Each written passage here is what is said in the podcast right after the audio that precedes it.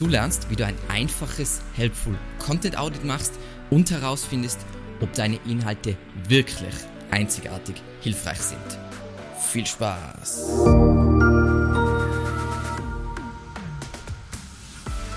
Für dieses Helpful Content Audit habe ich mich natürlich an der Google Dokumentation orientiert. Ich habe das Ganze aber um essentielle Fragen ergänzt und das Ganze in eine logische Form, auf jeden Fall für mich und hoffentlich für dich, gebracht. Die Kategorien, die wir uns ansehen werden, ist Nutzerorientierung, Vertrauenswürdigkeit, Expertise und Informationsgewinn. Und jede Kategorie ist aufgeteilt in positive und negative Fragen. Positive Fragen, ja, ist gut und negative Fragen, ja, ist schlecht. Ich würde dieses Audit jetzt in dieser Form, aber auch in einer anderen Form, nicht unbedingt für einzelne Seiten machen, sondern eher für dein gesamtes Content Marketing, für deine gesamte Content Strategie oder einen bestimmten Website-Bereich, wie zum Beispiel Glossar, Ratgeber, Blog, die Leistungsseiten, die Produktseiten und so weiter, weil man dann wahrscheinlich viel mehr Erkenntnisse gewinnt. Sind das jetzt im Folgenden alles oder jede Frage basiert ja einem Ranking-Faktor. Nein, es geht nämlich darum festzustellen, ob die Inhalte deiner Marke einzigartig hilfreich sind. Und dabei geht es um weit mehr als nur Rankings. Rankings sind letzten Endes Sichtbarkeit. Sichtbarkeit holen Interessenten auf unsere Webseite, aber dann geht es ja wirklich erst los, einen positiven Eindruck der Marke zu hinterlassen, User zu überzeugen, damit sie entweder zu einem späteren Zeitpunkt, wenn sie zum Kaufen bereit sind, durch den positiven Eindruck zurückkommen oder überzeugt werden von einem Produkt, das sie gleich kaufen. Egal wie die Kundenreise abläuft, weil die läuft heute nicht mehr linear ab, sondern kreuz und quer. Falls du jetzt ähm, in einer bestimmten Branche bist, wo Your Money or Your Life eine große Rolle spielt, dann solltest du dieses Konzept verstehen und du solltest verstehen, was die Änderungen, die Google vor kurzem vorgenommen hat, was die für dich bedeuten. Und dazu empfehle ich dir wärmstens unseren Ratgeber auf unserer Webseite, der das alles erklärt. Vom Grundkonzept Your Money or Your Life bis hin zu, was hat sich jetzt vor kurzem geändert äh, in der Google-Dokumentation, was ist hier wichtig, was ist hier zu wissen. So, aber keine Umschweife mehr, lass uns losstarten mit der ersten Kategorie und zwar Nutzerorientierung.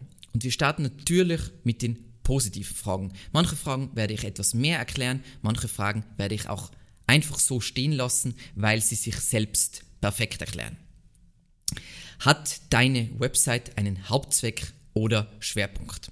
Und dabei gilt es im Kontext SEO zu verstehen, ein Spezialist braucht weit weniger Autorität als ein Generalist, um bei Google zu ranken. Heißt, anders äh, erklärt nochmal, wenn du eine, einen sehr klaren Hauptzweck hast, einen sehr klaren Schwerpunkt und wir betrachten jetzt bei Suchmaschinen immer die Faktoren Relevanz und Autorität, dann, wenn dadurch, dass du relevanter bist durch deinen Schwerpunkt, brauchst du weniger Autorität. Dementsprechend empfehlen wir zum Beispiel Startups, kleinen Unternehmen, ähm, Unternehmen, die digital noch am Anfang stehen, mit einem Spitzenkonzept zu starten und dieses dann auszubauen mit steigender Autorität. Hast du bereits eine Zielgruppe oder gibt es eine Zielgruppe für dein Unternehmen oder deine Webseite, die die Inhalte interessant finden würde, wenn sie direkt zu dir käme? Haben Leser deiner Inhalte das Gefühl, dass sie mit den Inhalten zufrieden sind? Und hier ist es wichtig zu verstehen, zufrieden kann vielerlei bedeuten. Zufrieden kann ja, ich habe ein Informationsbedürfnis, das wurde befriedigt, aber es kann auch sein, ich will unterhalten werden oder ich will mich weiterbilden oder was auch immer hat jede Seite einen klaren Zweck und einen klaren Fokus, der mit den Bedürfnissen der Zielgruppe übereinstimmt. Und das, was bei dem viele Unternehmen schlecht sind. Die haben vielleicht eine sehr, sehr hohe Autorität, aber sehr, sehr wenig Traffic. Warum? Weil sie nicht verstanden haben, dass jede Seite gewissermaßen einen Einstiegspunkt darstellt. Und jeder Einstiegspunkt hat gewisse Anforderungen, damit die Bedürfnisse der Zielgruppe abgedeckt werden. Und da, da sind viele Unternehmen nicht so gut. Das heißt, Wir haben zum Beispiel heute auch einen Termin gehabt mit, mit einem Mittelständler, sehr hohes Domain-Rating, äh, weit über 60, aber kaum Traffic, weil eben genau dieser Punkt durch hinsichtlich Inhalten nicht ähm, erfüllt wurde. Verwendest du auf deiner Webseite die Worte deiner Zielgruppe? Das ist auch wieder was, Firmen, die tendenziell glauben, dass sie nutzerzentriert sind, aber eigentlich auf der Webseite nur ihre firmeninterne Sicht verkörpern, verstehen häufig nicht, allein schon in der Navigation, dass die firmeninternen Worte für andere Menschen nicht aussagekräftig sind und verwenden dann auch, wenn sie diese Einstiegspunkte bauen, nicht die Begriffe, die nötig sind, um Interessenten, die die Firma noch nicht kennen, anzuziehen werden auf deiner Website komplexe Sachverhalte so erklärt, dass die Zielgruppe sie verstehen kann. Was hier gerne passiert ist, ähm, Unternehmen verwechseln die Nutzung von Fachjargon mit Expertise oder sie wollen durch Fachjargon Expertise zeigen. Und dabei macht es einen Experten aus, dass er für unterschiedliche Menschen äh, mit unterschiedlichem Wissensstand seinen Bereich gut erklären kann. Und das gilt eben auch für deine Inhalte auf deiner Webseite. Enthält die Hauptüberschrift und der Title Tag eine beschreibende, hilfreiche Zusammenfassung des Inhalts. Dann sind Inhalte logisch aufgebaut. Logisch heißt, wenn das jetzt ein Einstiegspunkt ist für jemanden, der auf diese, Webs, äh, auf diese Seite einsteigt, ist das logisch, mit, mit was das startet und wie es dann weitergeht. Dann wird der Inhalt gut präsentiert. Und das ist ein Thema, was ich immer wieder bringe, aber was die meisten nicht interessiert. Aber was konsumierst du lieber? Ein Inhalt, der was einfach direkt aus Word rauskopiert ist, einen Textblock wie ein Buch oder einen aufgelockerten Inhalt mit Grafiken und Videos und schön formatiert, ähm, nicht zu viele Zeilen übereinander gestapelt und so weiter, was sich locker flockig liest. Und auch das ist ein Teil von hilfreichen Inhalten. Kommen wir unter, dem Punkt, unter der Kategorie Nutzerorientierung zu den negativen Fragen. Werden Inhalte hauptsächlich erstellt, um Besucher über Suchmaschinen zu erhalten? Das heißt, beim Inhalt geht es nicht darum, dass die hilfreich sind, sondern es geht nur darum, Traffic zu kriegen. Das heißt, jeder, der denkt, oh, ich mache jetzt auf Knopfdruck KI-Inhalte, genau du bist mit dieser Frage negativ gemeint. Schreibst du auf eine bestimmte Wortanzahl hin, weil du gehört oder gelesen hast, dass Google eine bevorzugte Wortanzahl hat. Das ist wieder ein falsches Mindset. Also ähm, prinzipiell stimmt es, dass du manchmal was Umfangreiches machen musst, manchmal was weniger Umfangreiches, aber das Mindset sollte nicht eine bestimmte Wortzahl sein, sondern dass du dieses Bedürfnis, was der User an diesem Punkt hat, bei diesem Einstiegspunkt befriedigst. Hast du dich entschieden, ohne wirkliches Fachwissen auf ein Nischenthema einzugehen, hauptsächlich weil du dachtest, dass du so Suchbegriffe erzielen würdest, äh, Suchzugriffe erzielen würdest und Geld verdienen würdest? Trifft wahrscheinlich auf die meisten Affiliate, Affiliates zu, die deren Hauptfokus ihres, ihrer Website ist Geld verdienen und nicht hilfreich zu sein. Erstellst du viele Inhalte zu vielen verschiedenen Themen in der Hoffnung, dass einige davon in den Suchergebnissen gut abschneiden. Schreibst du für, ein, für deine bestimmte Zielgruppe einfach nur Dinge, weil sie im Trend liegen und nicht aus anderen Gründen. Diesen Punkt finde ich relativ kritisch, weil es gibt durchaus Berechtigung für Blogs, die sich nur mit sagen wir mal, Tech-Trends behandeln, äh, beschäftigen. Aber es geht ein bisschen drum, ähm, habe hab ich auch wieder gerade äh, vor kurzem einen Interessenten gehabt, wenn du nur schreibst, weil das sind gerade die Buzzwords für deine Zielgruppe, tendenziell ist es nicht so gut, weil dein Fokus ist mehr irgendwie äh, gut auszusehen, als dass du denen wirklich was Hilfreiches zur Verfügung stellst wird in deinen Inhalten eine Antwort auf eine Frage versprochen, für die es gar keine Antwort gibt, zum Beispiel durch die Andeutung, dass es für ein Produkt, einen Film oder eine Serie ein Veröffentlichungsdatum gibt, obwohl gar keins bestätigt wurde. Das sind ja die nervigsten Sachen. Man freut sich voll, oh mein Gott, äh, die neue Season von Yellowstone, übrigens beste Serie auf der Welt, äh, wurde angekündigt aber eigentlich gibt es noch keinen Veröffentlichungstermin und du bist so, was ist das? Und da sind schon wieder 800 Wörter über, ja, wir wissen es auch nicht. Okay. Dann kommen wir zur Kategorie Vertrauenswürdigkeit. Hier gibt es jetzt nur positive Fragen. Würdest du diese Seite zu deinen Lesezeichen hinzufügen, an Freunde weitergeben oder empfehlen? Sind die Hauptüberschrift und der Seitentitel auch nicht zu übertrieben oder schockierend? Wird im betreffenden Inhalt auf externe Quellen verwiesen? Werden Aussagen, die nicht dem allgemeinen Konsens entsprechen, mit Argumenten und Quellen untermauert? Und das ist noch wichtiger durch Sprachmodelle, Chatbots, die alles selbstbewusst herausposaunen, aber auch unvorstellbar viel halluzinieren. Gibt es Rechtschreib- und stilistische Fehler? Das ist jetzt überhaupt kein Ranking-Faktor, weil ich glaube nicht, dass Google das messen will oder messen kann. Ähm, aber es ist ein Indikator von, wenn irgendwas viele Rechtschreibfehler hat, dann nehme ich das natürlich nicht ernst und halte es sowieso nicht für vertrauenswürdig. Stammen die Inhalte aus einer Massenproduktion oder von einer größeren Zahl an externen Autoren, werden sie über ein großes Netzwerk von Websites verbreitet, sodass einzelne Seiten oder Websites eher weniger Aufmerksamkeit oder Sorgfalt gewidmet wird. Also das sind jetzt eben klassische Content Farms oder Leute, die Content bei Brokern, äh, Content Brokern kaufen.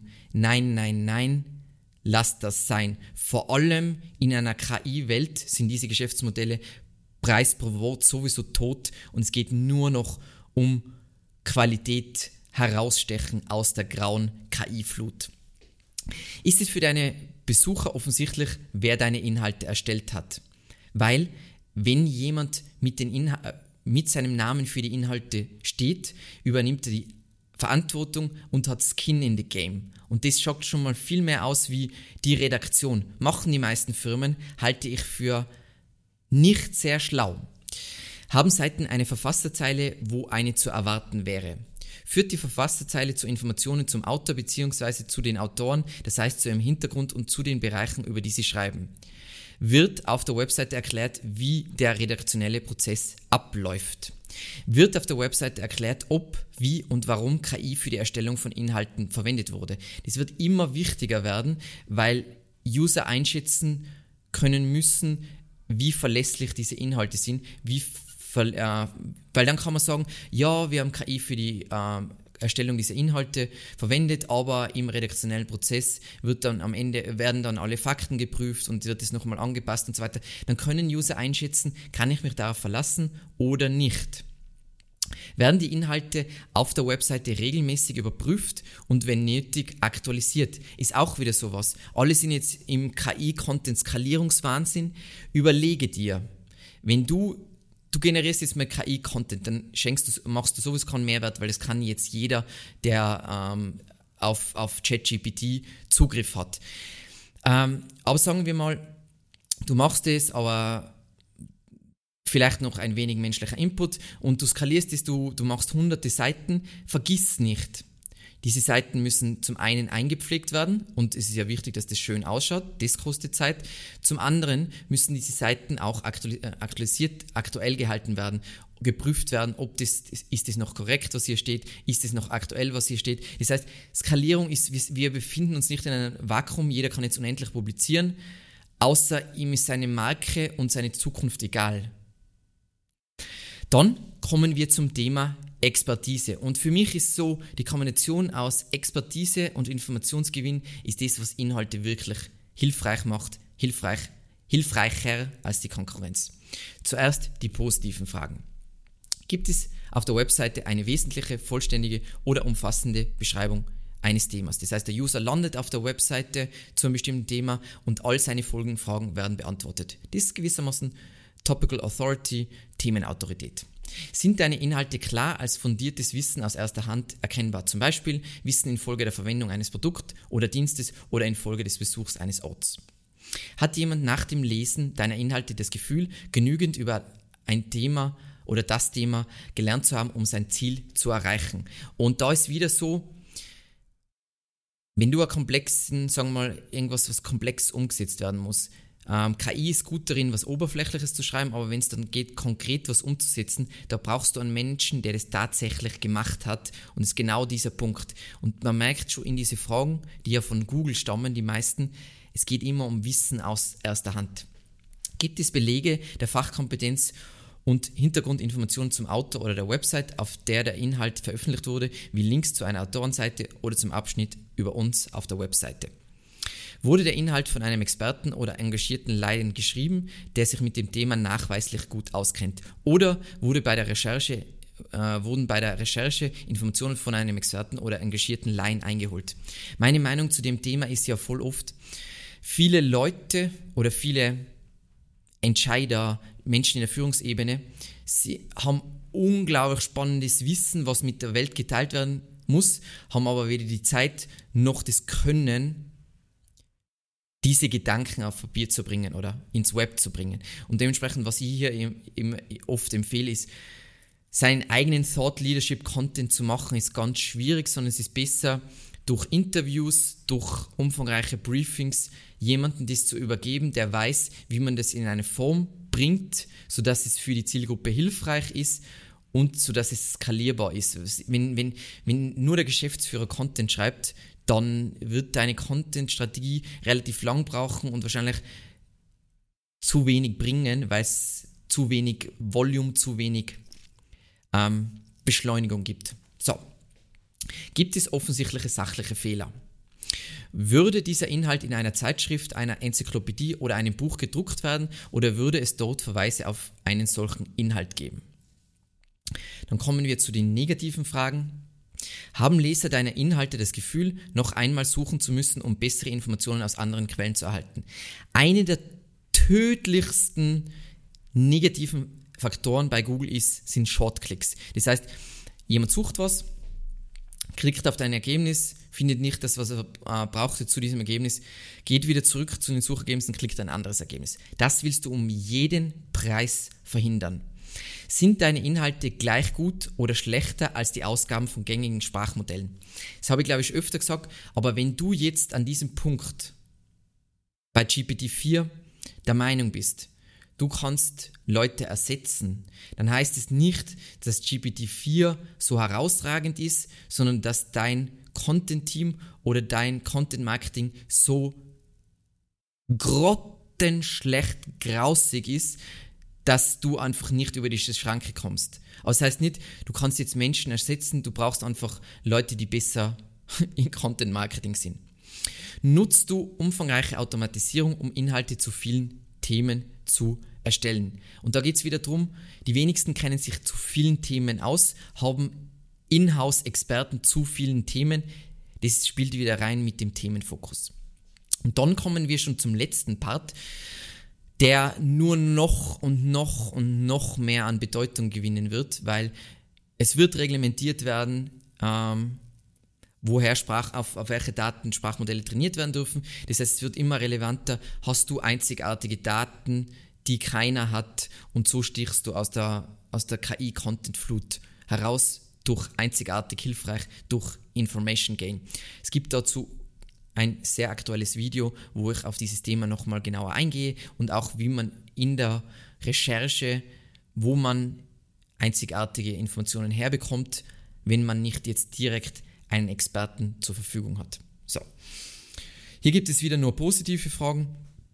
Sind wesentliche neue Informationen enthalten und wurden nicht nur externe Inhalte kopiert oder umgeschrieben? Klassisch, was wir ja haben heutzutage, und was durch KI nur noch schlimmer geworden ist, ist dieses Spiel mit Skyscraper-Content.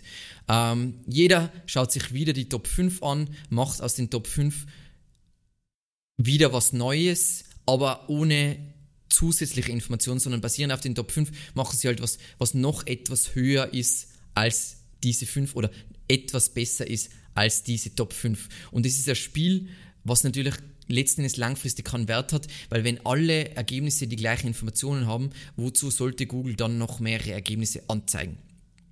Und das ist was, über was man sich Gedanken machen sollte. Und das ist zum Beispiel was, was KI nicht lösen kann, weil KI basiert immer auf diesen, dieses allgemeine Konsensding. Das heißt, da gibt es keine einzigartigen Erfahrungen, einzigartiges Expertenwissen, neue Einblicke und so weiter bieten die Inhalte neuartige Informationen, Darstellungen in Berichtsform, Forschungsergebnisse oder Analyse. Das ist ja zum Beispiel, wo du jetzt, wenn du einzigartige Daten hast und dann Data Storytelling hast, das kann KI nicht. Das ist was, wo ich was Einzigartiges liefern kann und wo ich wahrscheinlich auch in Kombination mit BR sehr viele Erwähnungen und sehr viel Exposure und sehr viel Markenbekanntheit damit generieren kann. Aber auch für die, die jetzt keine Forschungsergebnisse haben, man kann Daten von anderen nehmen, sofern es erlaubt ist, und diese zum Beispiel grafisch irgendwie anders darstellen oder was auch immer. Es gibt so viele Möglichkeiten, mit anderen Sachen zu arbeiten. Umfassen die Website-Inhalte aussagekräftige Analysen oder interessante Informationen, die über die offensichtlichen Fakten hinausgehen. Und das ist wieder was. Hier scheitert natürlich KI. Hier greift das Helpful Content Update oder diese neue Schranke, diese neue wahrscheinliche Version vom Panda Update. Und die letzte Frage, bietet der Inhalt einen deutlichen Mehrwert im Vergleich zu den anderen Seiten in den Suchergebnissen? Und bei Skyscraper Content bin ich der Meinung, dass sehr häufig die Frage Nein ist. Ähm, natürlich ist dann das vielleicht noch etwas umfangreicher und noch etwas länger, aber ist das jetzt wirklich ein signifikanter Mehrwert versus jemand hat dieses Thema nochmal anders aufgerollt, äh, andere Meinungen, andere Sichtweisen, einzigartige Beispiele, einzigartige Cases, was auch immer es ist. Aber es gibt so viele Sachen, die man da reinbringen kann, um wirklich einzigartig hilfreich zu sein und wie ich ja sehr gerne zu sagen pflegen, die hilfreichste Marke gewinnt immer. So, nach dieser Folge empfehle ich dir übrigens unseren Ratgeber zu EEAT, Konzept aus den Quality Rater Guidelines von Google, ähm, welches vor kurzem aktualisiert wurde und die Änderung ist, ich würde mal sagen, relativ, nein, sehr signifikant und mit dem sollte man sich beschäftigen. So, ich hoffe, dass dir das Helpful Content Audit hilft. Es gibt dazu übrigens auch noch ein ursprüngliches Video, was wir jetzt da im Abspann einblenden. Und ansonsten vielen lieben Dank fürs Zusehen oder fürs Zuhören und bis zum nächsten Mal. Ciao.